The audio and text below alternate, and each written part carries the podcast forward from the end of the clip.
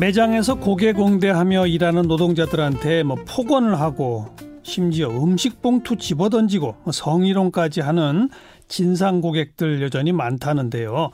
작년 11월부터 이들을 보호하기 위한 감정노동자 보호법이라는 게 시행되고 있지만 아직 실효성이 별로 없고 더더군다나 나이 어린 청소년 노동자들은 제대로 보호받지 못한답니다. 바로 오늘 이 청소년 감정 노동 실태를 조사 발표한 청소년 유니온의 송하민 위원장 연결해 봅니다. 위원장님 안녕하세요. 네, 안녕하세요. 청소년 유니온 송하민이라고 합니다. 네. 청소년 감정 노동 실태 조사 결과 보고 오늘 그걸 내셨던데 이게 언제부터 언제까지 조사한 거죠? 네, 이게 올해 9월부터 이제 12월까지 조사했, 조사했습니다. 그러면 이런 그 현장에서 일하는 청소년 노동자 모두 몇 명 정도를 조사한 겁니까?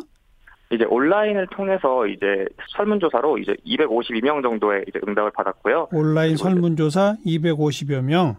네, 그리고 직접 인터뷰를 하면서 10명 정도의 인터뷰를 받았습니다. 네. 그 250여 명 했을 때는 이제 그러면, 어, 뭐, 나쁜 일을 당했다, 몇 퍼센트, 뭐 이런 통계까지 쭉 나오겠네요. 그죠? 네, 그렇습니다. 그, 단순하게 이제 감정노동을 못한다는 이유로 약간 주의 혼남 같은 경우에는 147명부 정도가 이제 답하셨고요. 음. 그 중에서 나머지 30명 정도는 이제 직장 내 괴롭힘, 이제 폭언, 폭행 따돌림이나 아니면 임금 삭감, 임금 체불, 해고 아니면 이제 일자리에 일자, 일터에 뭐 부르지 않았다 등등으로 나타났습니다. 네.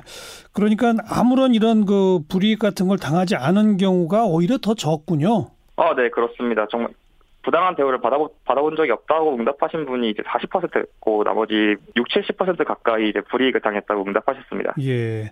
특히나 이제 고객들한테 당하는 그런 어떤 감정 노동상의 어려움. 예를 들면 네네네. 대표적으로 어떤 어려움들이 제일 크다고 하던가요? 피해 경험으로는 저희가 다섯 가지를 좀 나눠서 예. 조사를 했었었는데요. 예. 그 첫 번째는 이제 저희가 비이성적인 비합리적인 요구를 하는 이제 complain이나 비이성적이고 비합리적인 요구를 하면 예를 들어서 어떤 거죠? 이제 저희가 이제 사례로서 이제 받았던 거는 이제 한식 뷔페에서 일하시는 분 같은 경우에는 한식 뷔페에 일하는 노동자분에게 초밥이 왜 없느냐고 따지는 경우도 있었고 예, 예. 네. 그게 비이성적인 요구 이런 거고 또 두 번째는요? 네, 두 번째는 이제 과도한 요구로 저희가 나눴는데요. 가장 빈도가 높았던 거는 이제 표정이나 말투, 목소리에 대한 요구가 많았는데요. 예. 어디 음식점에서 일하시는 분이 이제 몸이 안 좋아서 낮은 목소리로 받았다 받았다가 고객분이 어, 화났어 화났어요 하고 물어보면서 어. 갑자기 그러다가 기분이 나빠서 다음에 시키겠다라고 예. 이제 끄는, 끄는 것도 있었고 예. 이제 편의점에서 일하시는 분 같은 경우에는 패스트푸드 그러니까 떡국이랑 라면을 사신 분이 이제 와서 그 편의점 노동자에 끓여달라. 네, 이런 것도 있습니다. 네. 네. 그게 이제 두 번째 과도한 요구란 유형이고 세 번째 유형은요? 세 번째 유형은 이제 꾸민 노동 등의 이제 업 등의 이제 업무 외 상황에 대한 경험인데요. 이 예. 경우 네. 핵심적으로 이제 화장을 하라는 좀 요구가 있었습니다. 어. 저희가 면접 조사를 할 때 10명 분들이 전부 다 한 번씩 들어본 요구였어요. 그래서 예. 화장 이제 안 하고 가다가 이제 일터에 가면은 일터에서 립스틱이라도 발라라 이런 식으로 이제 예, 예. 말을 하는 거죠. 예. 꾸밈 노동 유형이 있고요.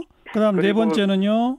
네, 폭언, 폭력 그리고 성희롱 등에 대한 경험입니다. 어. 그 뷔페에서 일하셨던 분이 이제 고객에게서 받은 폭언인데요. 고객분이 자리가 너무 한쪽은 뒤쪽이고 한쪽은 더 뒤쪽이다. 앞에로 바꿔달라라고 해서 자리를 바꿔드렸더니 왜 안쪽을 주려면서 이제 큰 소리로 이제 욕을 하면서 이제 나갔던 분도 있었고요. 음.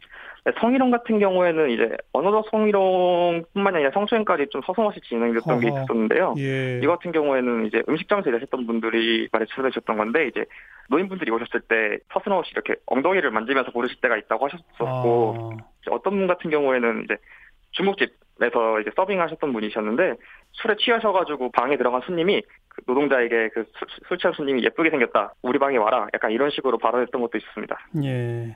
자, 이런 그 감정노동상의 어려움을 당하면 대부분의 노동자들이 어떻게 했답니까? 하지 말라고 항의를 했답니까? 아니면 업주한테 하소연을 했답니까? 아니면 그냥 꼭 참았답니까?